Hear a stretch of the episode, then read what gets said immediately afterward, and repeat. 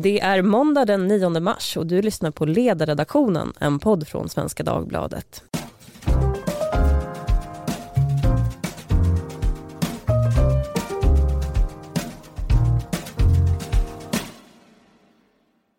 Jag heter Lydia Wåhlsten och idag ska vi prata om börsen. Det har ju varit en blodig dag på börsen och vid lunch så hade Stockholmsbörsen fallit med drygt 6 Och alla vi som har lite fonder på till exempel Avanza får numera att se mellan fingrarna när vi kollar vårt saldo. Och det är faktiskt så att svängningarna på börsen har i princip inte varit så här stora sedan finanskrisen.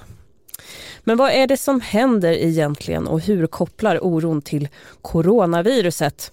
Och hur länge kan det här pågå? Det ska vi prata om idag och med oss i studion har vi John Skogman som driver Börspodden, Sveriges största podd om börs och ekonomi. Välkommen! Ja, men tack så hemskt mycket, kul att vara här. Kul att ha ett poddproffs med här. Eh, med oss har vi också Andreas Wallström, chefsekonom på Swedbank. Hallå! Hallå! Och mitt emot mig sitter Mattias Lundbäck som har skrivit otroligt mycket om coronaviruset men som eh, bloggar om ekonomiska frågor på Den hälsosamma ekonomisten när du inte är ekonom på Svenskt Näringsliv. Tack. Mattias, eh, du skrev så här på Facebook idag apropå att skådisen Max von Sydow, ni vet han som spelade schack mot döden i Ingmar Bergmans film, har gått bort. Då skrev du, vem är du? Jag är covid-19. Har du kommit för att infektera mig? Nej, jag har kommit för att utplåna dina besparingar. Och jag tänkte att vi börjar där med en ja eller nej fråga. Är det börsfall som vi nu ser väldigt allvarligt? Vad säger Mattias? Jag skulle säga att nej. Nej. Ja, det som vi hittills har sett, nej. Okej. Okay. Ja, jag säger att det är katastrof. Jag tror att det är värre än vad man tror. Då börjar vi katastrofen. Ja, men börsfallet kommer ju av eh, fel anledning här. Nu ser vi att det är kreditmarknaden som fullständigt har brakat ihop och eh, det är precis det som hände vid Lehman och jag tror att man inte ska underskatta hur eh, otroligt illa det här kan bli.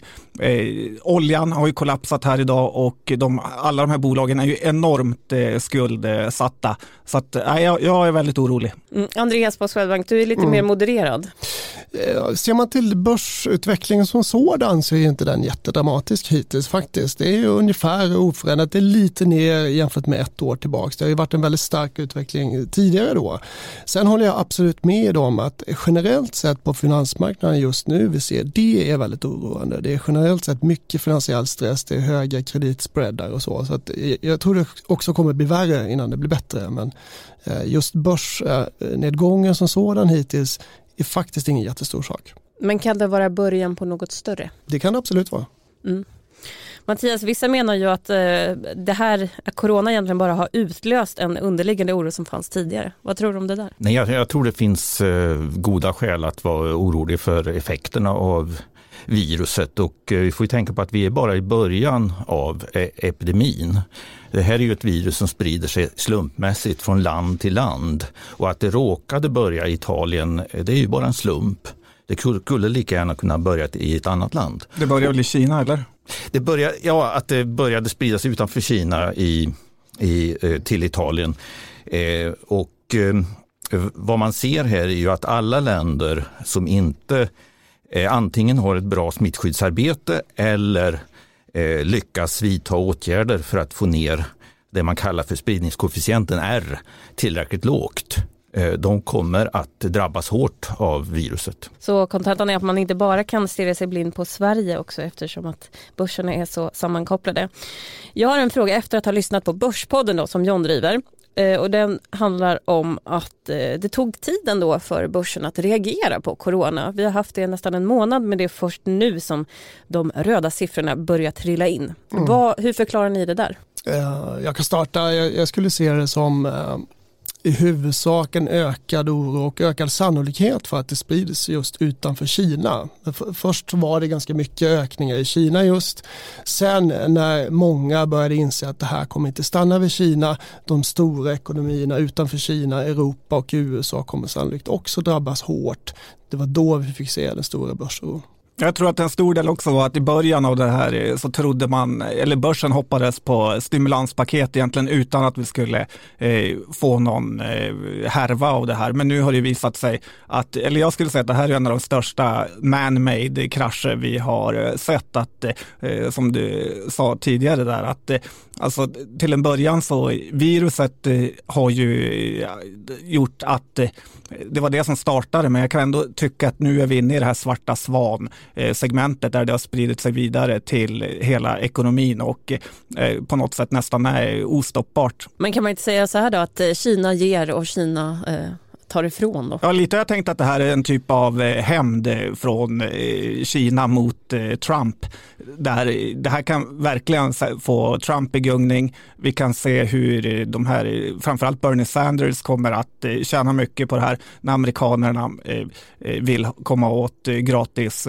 sjukvård i större utsträckning och på så sätt så blir Trump utkickad på grund av det här. Och Kina, det var ju någon gång jag läste, jag hörde någon säga att de hade frågat någon av Maos eh, rådgivare vad han tyckte om att de byggde kinesiska muren.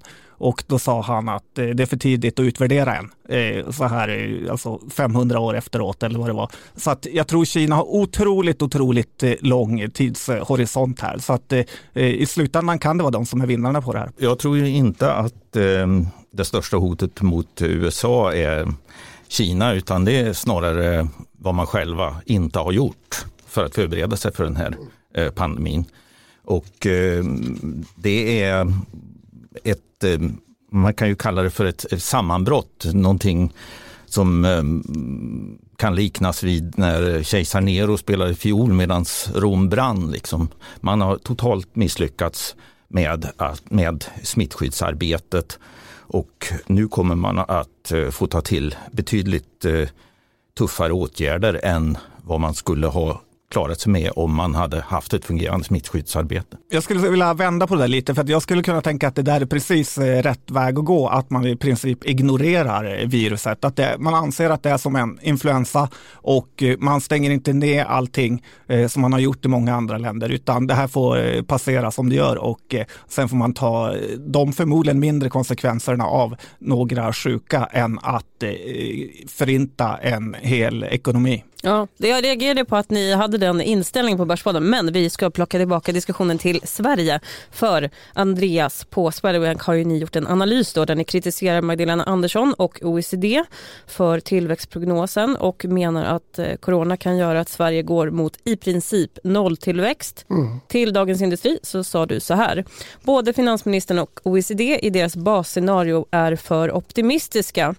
Scenariot utgår från att smittspridningen skulle avta från och med idag och det är inte mycket som talar för det. Och jag såg att Konjunkturinstitutet idag kom med en motsvarande orosanmälan och de ska ju presentera sin prognos då den 1 april. Men eh, kan du utveckla varför Magdalena Andersson far med optimism? Ja, nej, men eh, orsaken till det kan man ju fundera på, men jag tror det handlar helt enkelt om att de förlitar sig mångt och mycket på OECDs beräkningar då från eh, ett par dagar tidigare och OECD, många av de här stora internationella organisationerna är ganska långsamma i att uppdatera sina prognoser. Det är stora processer, många som ska tycka och tänka sitt. Eh, så sen när de väl publiceras så är det ofta faktiskt lite outdated då, eh, redan då när det publiceras.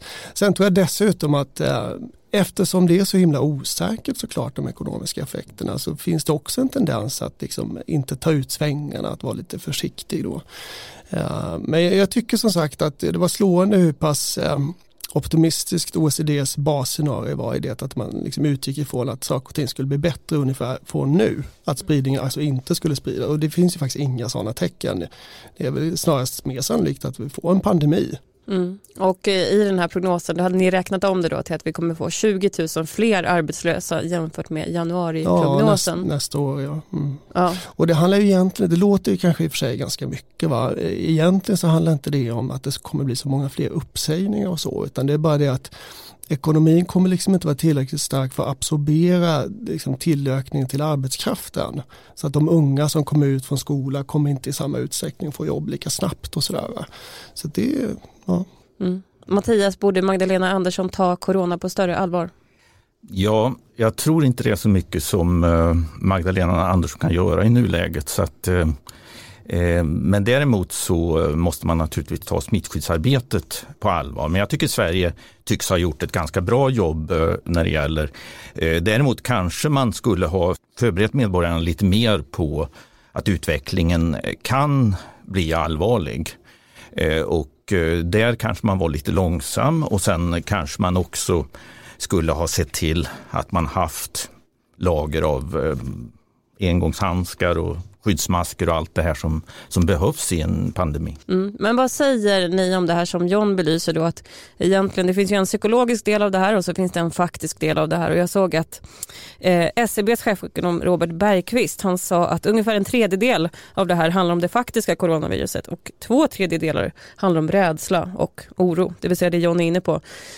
Min, mitt intryck är också att just den här osäkerheten från Folkhälsoinstitutet eh, har skapat en slags oro bland svenska folket. Att man har misstänkt liksom att man far med dubbla uppdrag här. Ett uppdrag är att hålla folk lugna och ett uppdrag är att ge liksom information just idag. Men man har absolut inte velat ge prognoser. Och det, mm. det, det är ju prognoserna man behöver som medborgare för att kunna göra en slags riskbedömning framöver. Men hur ser ni på det här med med oron. Men jag säger så här, det spelar ju typ ingen roll nu om eh, man eh, är rädd för det här viruset eller inte. För att eh, den ekonomiska katastrofen som den har orsakat är ju ett faktum.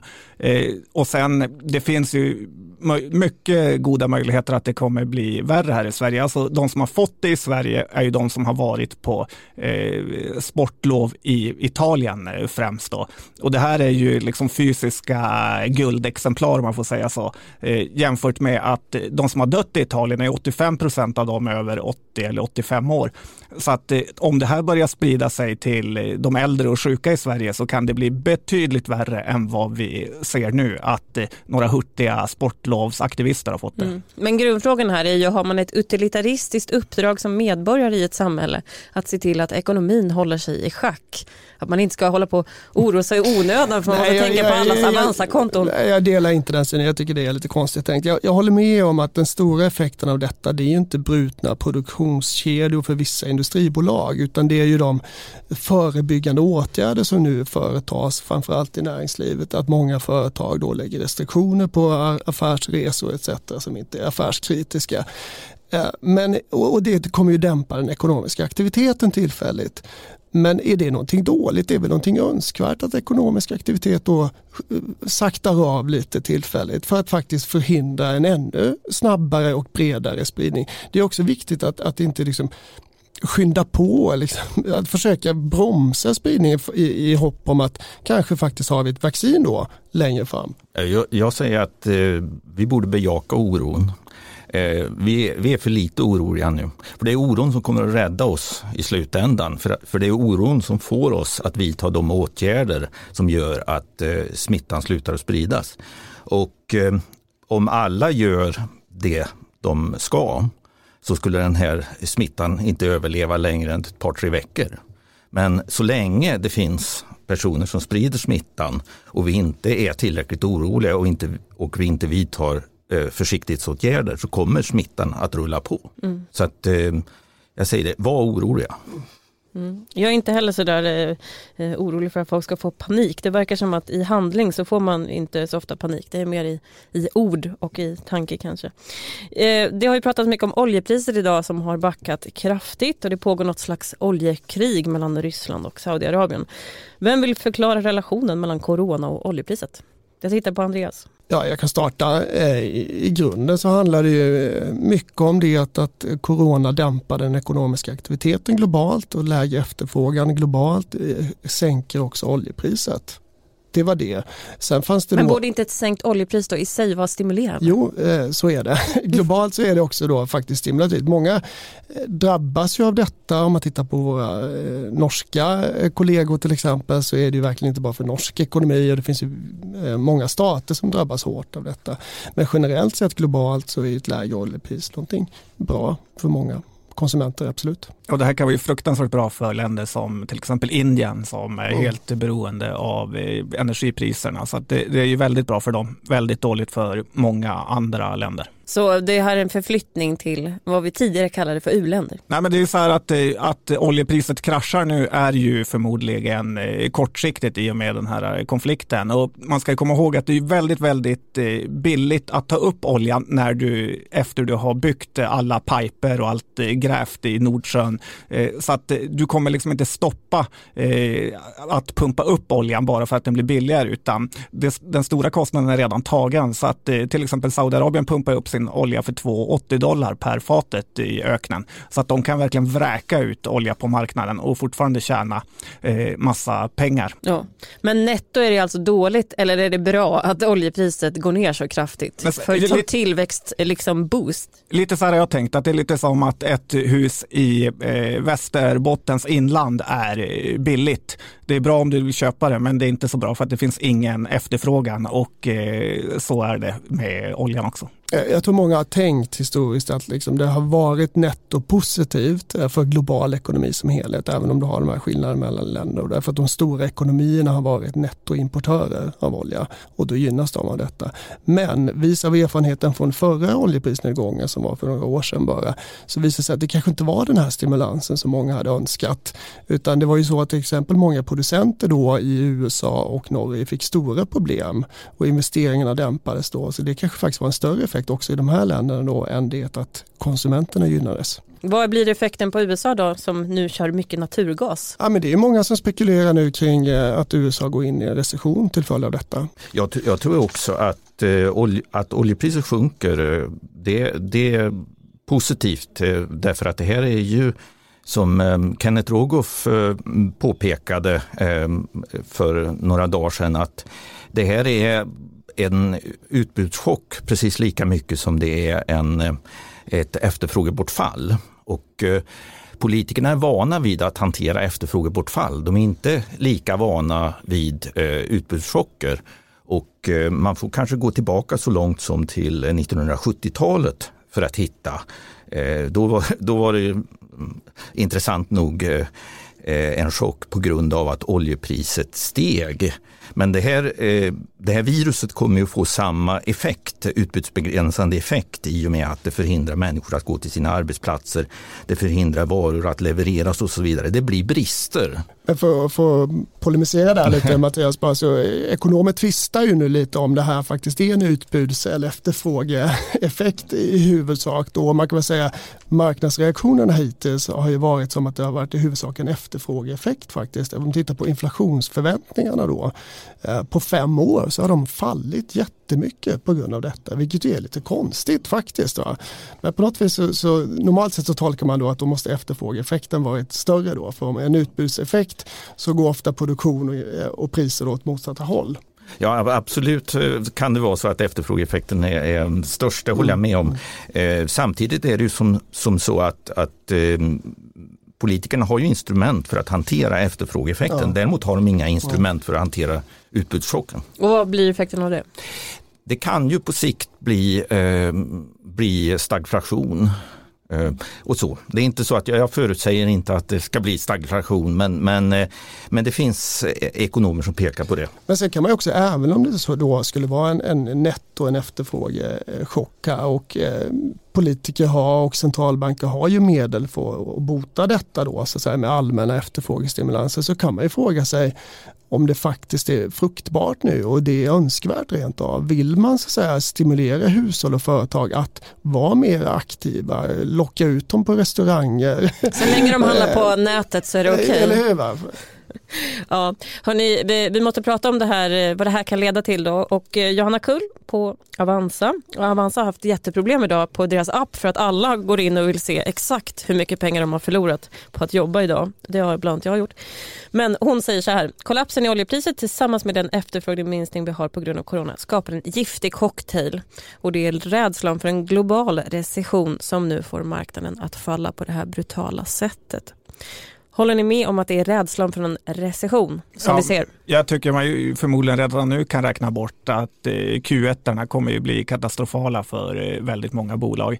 Så att, eh, sen är frågan hur börsen, när oron har lagt sig, kommer att tänka det som en jätteengångskostnad för hela världen och tuffa på vidare eller om det här är början på något betydligt värre. Ja, Recession eller inte, det, det blir ofta lite semantik där. Vad är en global recession precis. Jag, jag tror många tyvärr har den här populära föreställningen av att två kvartals fallande BNP i rad är en recession. Ja, och det är väl väldigt sannolikt just nu att vi kommer få två kvartals fallande BNP både i Sverige och globalt eh, faktiskt också kanske. Men att det sen studsar upp då nästföljande kvartal och då, det skulle inte jag kalla en recession. Jag skulle kalla en recession för den klassiska ekonomdefinitionen. Det, det är en bred, en bred och djup nedgång i ekonomin som drabbar många variabler. Man ser en kraftigt stigande arbetslöshet och sjunkande sysselsättning. Mm. Och det tror jag inte vi kommer få se globalt till följd av detta. Mm. Intressant.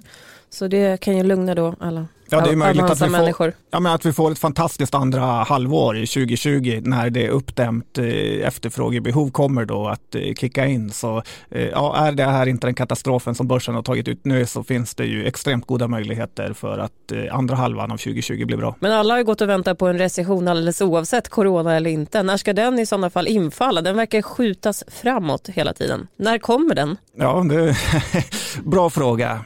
Ja. Jag, jag skulle ju säga att eh, det är många som säger att ja, nu är det köpläge, nu är det köpläge, nu är det köpläge. Men eh, det är ju viruset som bestämmer när det är köpläge. Alltså det är hur viruset beter sig som, som är avgörande för eh, när marknaden kommer att vända. Men samtidigt så får man ju peka på att eh, om rätt åtgärder vidtas eh, i smittskyddshänseende och de får effekt så kan det ju vända väldigt snabbt. Det kan ju bli en eh, förfärligt snabb börsuppgång om problemen av något skäl skulle lösa sig. Jag tänkte också att vi ska prata om vad, vilka åtgärder som kan vara fel att vidta. Eh, och då inte ur smittskyddshänseende utan stimulanshänseende. Och Frankrikes finansminister Bruno Le Maire heter han. Han har idag föreslagit ett massivt europeiskt stödpaket. Och min fråga till er är, vad är den sämsta responsen som vi kan se från våra politiker i Europa nu? John? Ja, men det absolut värsta är att eh, göra för lite så att det inte märks och då får man en känsla av att eh, politikerna och centralbankerna inte kan eh, stoppa det här. Utan ska de göra något eh, så gäller det att eh, drämma till med något whatever it takes, eh, grej. och inte bara sänka räntan lite, lite grann för det är för lite. Men sänka räntan jättemycket från en minusränta eller vad är det du vill se? Nej, men eh, jag vet inte vad de här gobbarna ska hitta på, men de får ju verkligen ta i om de ska göra något för att eh, göra en move och sen fungerar det inte kommer göra att eh, världen panikerar ännu mer. Eh, europeiska politiker är alltid sugna på olika Marshallplaner. Nu är det Mm. senaste gröna investeringar som ska pumpas ut statliga pengar till sådana. Men eh, Andreas, vad är det sämsta Ja, du kan det se? sämsta. Nej, men jag tror man kan dela upp frågan i två delar. Penningpolitiskt, alltså vad centralbanker, det sämsta de kan göra och det sämsta finanspolitiken och politiker då kan göra. Om vi börjar med penningpolitiken då så kan vi bara konstatera att räntorna är exceptionellt låga redan. Verkligen låga. Eh, Så att generella stimulanser med räntesänkningar förutom eh, kanske USA som har lite ränta kvar eh, och obligationsköp i det här läget tror jag inte är särskilt fruktsamt. Jag tror centralbanken kan vara där och erbjuda likviditet eh, i en stressad marknad, eh, betingade lån till företag som tillfälligt får svårt med likviditeten till exempel, inte minst i södra Europa. Där tror jag centralbanken kan göra mycket nytta och också prata i termer av whatever it takes eh, till exempel, få, få ingjuta någon slags trygghet. Finanspolitiskt eh, så tror jag eh, respektive land snarare ska fundera på vad gör vi för att förhindra smittspridning och eventuellt om det behövt, eh, behövs klassiska efterfrågestimulanser. Jag tror inte egentligen ett stort europeiskt paket är befogat. Jag kan inte riktigt se skäl till det. Mm. De här kortare arbetsveckorna välkomnas av Swedbank eller icke. Swedbank vet jag inte om har någon åsikt om det men det verkar ju allmänt eh, eh, populärt och jag, eh, jag tror inte det kommer vara räddningen men jag ser, jag ser att det finns förtjänster med det också. Mm. Mm. Mattias, vad är det sämsta politiken kan göra? Det, det är nog att eh, tro att man kan lösa det här med eh, traditionella instrument. Eh, för här krävs det att man genomför åtgärder. Det enda det handlar om är ju egentligen att få ner R, eh, spridningskoefficienten, under 1. Klarar man inte det då kan man då kan man skippa allting annat också. Men eh, man misstänker att många kommer vara sugna på den traditionella stimulanspolitiken eftersom att det om man har en hammare så kan många saker se ut som spikar. Ja, lite får man väl säga att de här, på tal om det sämsta de har gjort, så är väl det lite vad de redan har gjort eftersom eh, hade räntorna inte varit på minus nu så hade de kunnat göra något eh, vettigt och eh, det kan de inte. En sak är ju att företag själva har tagit ett väldigt stort ansvar. Här på Schibsted så ska vi då vara hemma två veckor om vi har varit i de här områdena. Men samma råd har vi inte fått från våra myndigheter.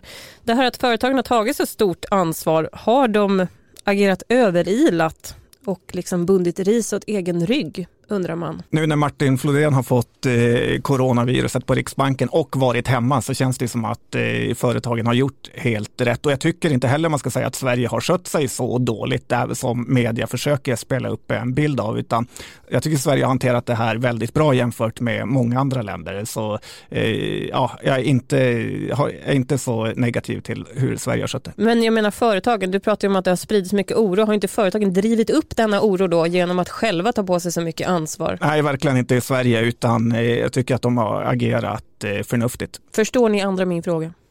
Mm, ja, men jag håller med Mattias här tidigare. Att det, oron är ju befogad. Så att jag, jag, tycker också att näringslivet har generellt sett agerat bra. Det är väl vettigt att in, vidta försiktighetsåtgärder. Och anledningen till att jag frågar är ju för att eh, SAS vd Rickard Gustafsson, han var i SVTs Agenda igår och då sa han att eh, ja, SAS har ju tagit en väldigt hård smäll, hela flygindustrin har ju tagit en hård smäll och de menar att ett skäl var att vi inte hade haft en koordinerad och enhetlig myndighetsinformation. Eh, och att eh, ja, helt enkelt att det är myndigheterna som har brustit och därför har skapat den här oron också aktivt på på den privata marknaden. Det är SAS som har tagit hit eh, smittan hit så att jag tycker de ska hålla sig lite passiva och eh, sen förstår jag att han är besviken eftersom hans aktiekurs är ju den som har gått absolut eh, sämst och det eh, ser ju tufft ut för hela flygindustrin. Ja, och SAS har ju en eh, tradition av att ha ett väldigt fluktuerande eh, aktiepris också. Så att, eh, på, jag trodde han var ute efter mer statliga pengar. Det är ju SAS med, med jämna mellanrum. Eh, jag tycker det är positivt att eh, företagen och medborgarna är de som tycker att det ska vidtas eh, starkare åtgärder. Jag tror att ett skäl till att Folkhälsomyndigheten förhåller sig ganska så försiktig är också att man inser att det här kan pågå i ett år. Och eh, använder man allt krut i början så, eh, så kommer man att få problem att upprätthålla moralen eh, under en tillräckligt lång tid framöver. Så att eh, på så sätt så kan det, kan det vara ganska taktiskt rätt av dem att inte överdriva utan snarare underdriva något. Mm. Nu kommer en bisarr eh, spaning från sidlinjen som jag kommer med alldeles nu. Vi har ju väldigt hög internetpenetration i Sverige. Kan inte Sverige vara en nettovinnare här på att vi kan jobba hemma och så där i så hög utsträckning så sköter robotarna det på industrigolvet där man kan gå omkring med, med masker kan vi inte vinna på det här Andreas? Jag tror vi kommer vara vinnare på det eh, av mer långsiktiga strukturella skäl, inte just av det här faktiskt om jag ska vara ärlig. Nej, så internet på landsbygden kommer inte rädda oss den här gången heller? Det, det, det, det finns ju företag som har eh, faktiskt eh, som har, som har fått se sin börskurs gå upp eh, på grund av det här som just tillverkar sådana här eller tillhandahåller sådana här telekommunikationstjänster. Så att och Sverige är ju lite ledande inom dataspel och även betting och sånt. Eh, som, för tittar vi på många av de här eh, kasinona i USA som finns i Las Vegas så, eh, så har ju de fullständigt kollapsat medan eh, Sverige har ju många bettingbolag då som skulle kunna vara eh, vinnare på det här faktiskt. Så att jag tror ändå Sverige ligger bra till. Ja. Får jag bara balansera det här lite? Om man tittar på det stora hela på svensk ekonomi så har vi fortfarande väldigt, väldigt mycket basindustri och, och väldigt mycket export till exempel eh, industrin till Tyskland som drabbas hårt och sådär. Så, ja, det finns eh, ljusglimtar här och var men som helhet för svensk ekonomi så tror jag snarare att vi kommer drabbas hårdare än många andra när världsekonomin då går tillbaks. Mm. Jag tänkte fortsätta skämta om att på LKAB då har man ju ändå så mycket skyddsutrustning. så det är svårt att smittas ner i någon gruva. Men det ska jag inte göra. Nu ska vi vara seriösa. Min sista mycket seriösa fråga är vad håller ni koll på nu för att ge en prognos framåt? är det R-värdet, Mattias? Ja, det man eh, får hålla koll på det är ju eh, det är utvecklingen i de olika länderna och eh, framförallt en, en, ett nyckeltal som man kan titta på det är ju hur många som officiellt är smittade jämfört med hur många som har avlidit i sjukdomen. Och är det väldigt stor obalans mellan de talen eh, då kan man gissa att det här landet kanske har problem. Man kanske inte har testat tillräckligt många. Det är de länder som kommer att klara sig bäst, det är de som eh, förmår att skala upp testverksamheten och få någorlunda koll. Man måste åtminstone, om man ska spärra av ett område, så måste man åtminstone veta hur många hur stor proportion ungefär som är smittade. Mm. Även om man jag inte tolkar det som att om det är många som har avlidit men det är få som konstaterade fall då är det någonting som är off i, ja. i testningsverksamheten. Ja, så kan man säga och det, det mm. ser man ju till exempel i i, i eh, länder som eh, Iran och Italien i början av epidemin att det var något fel. Mm. Eh, det var alldeles för många som hade avlidit i förhållande till an officiella antalet smittade. Mm. Andreas, Swedbank är en stor folkbank som behöver hålla koll på hur ekonomin går. Mm. Vad tittar du på? Jag tittar i allt mindre utsträckning på klassiska konjunkturindikatorer, BNP och sånt här tillbakablicken. Det finns ingen fokus på detta alls nu utan det är mycket det smittspridningen såklart. Jag skulle också titta på nyheter kring eventuellt vaccin. Men förutom det också väldigt mycket den ekonomisk-politiska responsen. Vad kommer Fed göra? Eh, vad kommer ECB göra? Vad kommer eventuellt Riksbanken göra? Och politikerna, det kommer såklart också vara viktigt i detta. Mm. Du sa tidigare att eh, Fed sänkte räntan här för en tid sedan, att det inte verkade stimulerande. Mm. Eh, de fick åtminstone inte särskilt positiv marknadsreaktion. Börsen eh, föll efter beskedet och eh, långa räntor föll också ganska tydligt. Men med det sagt, de har ju lite ränta kvar. De kommer säkert sänka till noll, varför inte? så att säga. Men i ECBs fall och Riksbankens fall så är det mycket svårare att stimulera. John, vad tittar du på? Nej, men jag kommer bara titta på börsen. Jag tror det finns eh, mest information eh, inbakad där och eh, det gäller att köpa när det ser som mörkast ut. Alla pratar ju om att man ska göra det, men det är när det går bra. Nu, eh, om vi ser hur den eh, kollapsar här så kan det börja vara läge att chippa in eh, sina pengar. För man ska komma ihåg att börsen är ju, visst, e, ett kvartal framöver här, ett till, kommer vara riktigt, riktigt uselt. Men det är inte ett kvartals spel, utan börsen är ju long term play och Buffett brukar ju prata om att man ska investera på 10-20 år och då tror jag att det här är bara som en liten blipp i grafen egentligen. Så ja, våga ha torrt krut och våga köpa när ingen annan vågar. Bra, jag har skrivit en text om Buffett också. Han är ju fantastisk när han jämför med en investering i Mona Lisa. Alla tänker att konst är en så bra investering. Men då visar han att det är bland den sämsta investering man någonsin mm. kunde ha gjort. Att det, konst lönar sig aldrig. Så det Nej. tycker jag man ska ta med sig om man nu är en Svenska Dagbladet-lyssnare. Att man måste ja, förstå men... ränta på ränta-effekten. Ja, det är den bästa effekten av alla. Det var någon som sa att om du investerar en krona när Jesus föddes eh, till 10 procent i ränta så hade du haft alla pengar på jorden nu. Ja, förutsatt att vi hade fungerande börser då, vilket vi inte hade. Men med det sagt så vill jag tacka John Skogman från Börspodden. Tack så mycket. Andreas Wallström från Swedbank. Tack så mycket. Och Mattias Lundbäck som driver bloggen Den hälsamma ekonomisten. Tack så mycket. Ni som har lyssnat får gärna höra av er som vanligt på ledarsidan svd.se. Hej då!